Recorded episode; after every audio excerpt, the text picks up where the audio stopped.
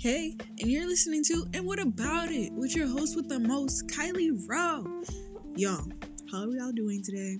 Okay, enough about y'all, it's about me. So, I hope y'all are doing good. But today is what's today? December 8th. it is 11:57 right now on a Wednesday.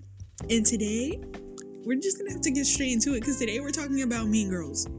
Yes, yes. Now, for those who are listening, are like, what are Mean Girls? First of all, have you been living under a rock? Because Mean Girls is one of my favorite movies of all time.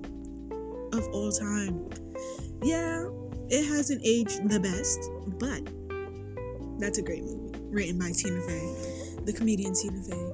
And it's chef's kiss because this today we're just gonna dive in spoilers alert because if you haven't seen the movie go watch the movie and come back and listen to this because i feel like people don't analyze this movie. It was before its time. It's it had a message that's very relevant to this time now but when it first came out people didn't really take the message that they were trying to portray through the movie. And now we're here. We're gonna discuss it. We're gonna talk about it. But I just got mad amped doing that intro. So, right now, if you haven't drunk any water today, go get some water because if you're not drinking water, how do you expect to just keep regulating, keep being you? Like, you need that. You need water, you need sustenance. Make sure you eat today at least one full meal because, you know, it must be hard. It, it does be hard wow, it does be hard. That's great English, Kylee. it can be hard to eat, to not eat, or have the feeling to not want to eat, but you should eat. Even if you feel bad about it, don't let it. Go eat something, go drink some water. But now back to Mean Girls, like I said. Anyways, so this movie is all over the place. It's it's not all over the place because it's very well coordinated and very well thought out for a movie like this. But you would think a movie like Mean Girls was just, oh, it's girls being mean. Yes and no, because for 2004, this movie was iconic. It was very quotable. Every scene, like, I feel like if I watched this movie right now, I could quote it word for word and am I mad at it? No, not at all. Because you know why? On Wednesdays, we wear pink. And I've, ever since I've heard Karen Smith say that in that movie, it's serious. Like now, if you see me now, if you know me in person, you know that every Wednesday I'm wearing some variation of pink. I am.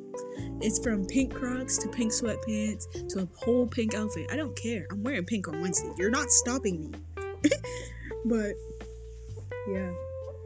I really love this movie, and this movie is something we're gonna dissect today because I have my little notes, my little triumphs for this movie, but we just really needed to discuss it and how Mean Girls are not just movie characters, but they are everywhere, and how anybody can be a mean girl, and and it doesn't really matter your position or what position you think you hold in the world because you for all you know your impacting presence can be a bothersome or destroying someone else's lives behind the scenes. And that's what we're going to talk about today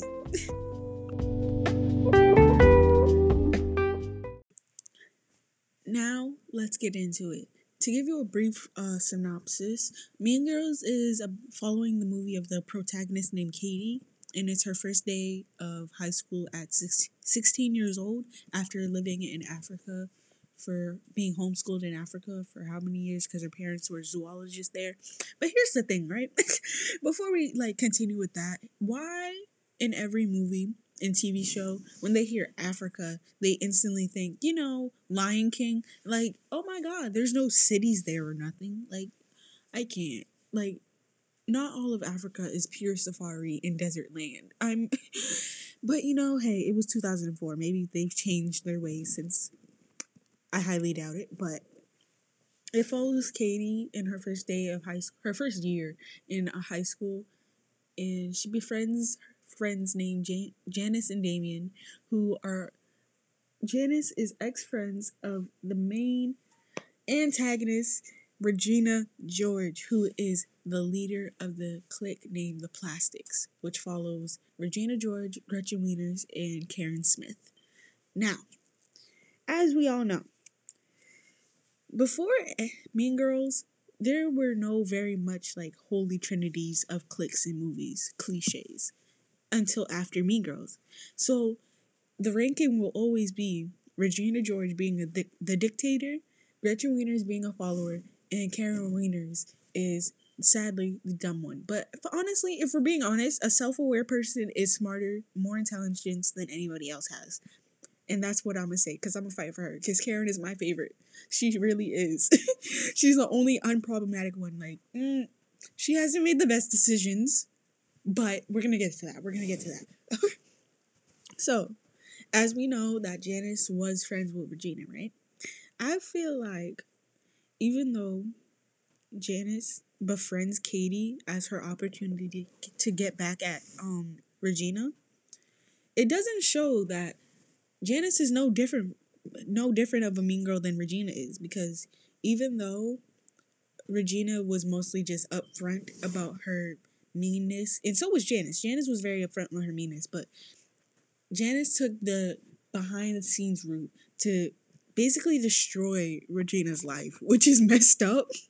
And it's like it shows that even money and power doesn't reframe of your popularity status around other people. Because in the group, Gretchen is richer than Regina, but Regina has way more dominance and power over Gretchen and Karen, which is honestly, you can tell that she uses that as an intimidation because throughout the movie, we learned that Regina is always just been Regina, and her friends have been following her around because they want the validation of Regina being in the power with Regina. Therefore, why Gretchen Wieners is a follower because as the follower of the group in like a three-way clique, when there's a dictator and a follower and the dumb one, uh, the follower is more of the second person who would want to be in the dictator spot, you know, who would want to, who enforces the rules of what they do as a clique, how they hang out, stuff like that. And it's also shown in other three way cliques like um the group in sex education with um Otis's girlfriend and her friends. Uh she's the leader, but uh, I'm slipping on her name and it's gonna make me mad if I can't figure it out. But you know, the group of friends that um are friends in sex education are also like a more revamped version of the plastics. Well, the British version of the plastics, you could say. But it also shows that it's a recurring cliche that comes on in social media, like social uh, movies and TV shows for this time. And it's it's no different than just migrating social power between people through a person who is going to have that power regaining. I hope you stay with me here. Stay with me. I'm on to something. Okay, so now that we're talking Holy Trinity, so like I was trying to say with sex education, Ruby, Olivia, and Anwar are a part of their own little social group in sex, sex education that resembles the plastics almost. And Ruby is the leader of the plastics, aka the Regina of their group. But Olivia is the Gretchen who enforces the rules of their clique and who's always budging to be the next leader. But all we know is that most likely the person to become the next leader will be the fourth person to join the group. So back to Mean Girls, the fourth person was to join the group was Cady, and Cady was soon to be the next person to take over Regina's place after Regina gets hit by a bus. Even though people feared Regina. That's why it was easier for them to respect another person that basically Regina created, who was Cady, through Janice's plan to involve Cady with the plastics. So you see where I'm coming from? it's just this is so much to just explain that Janice and Regina are no different from each other because Janice on, basically only befriended Cady just because uh, so she could find it as an opportunity to use a new person at their school, a new person who's never been to school for before, mind you. So being in high school for your first time really has to be like a huge social disruptance to yourself in general. So when Janice befriends Cady by basically manipulating her into becoming friends with Regina and soon Cady turning into a, her own plastic, it's like it comes full circle of how mean girls are just affecting other girls to become mean.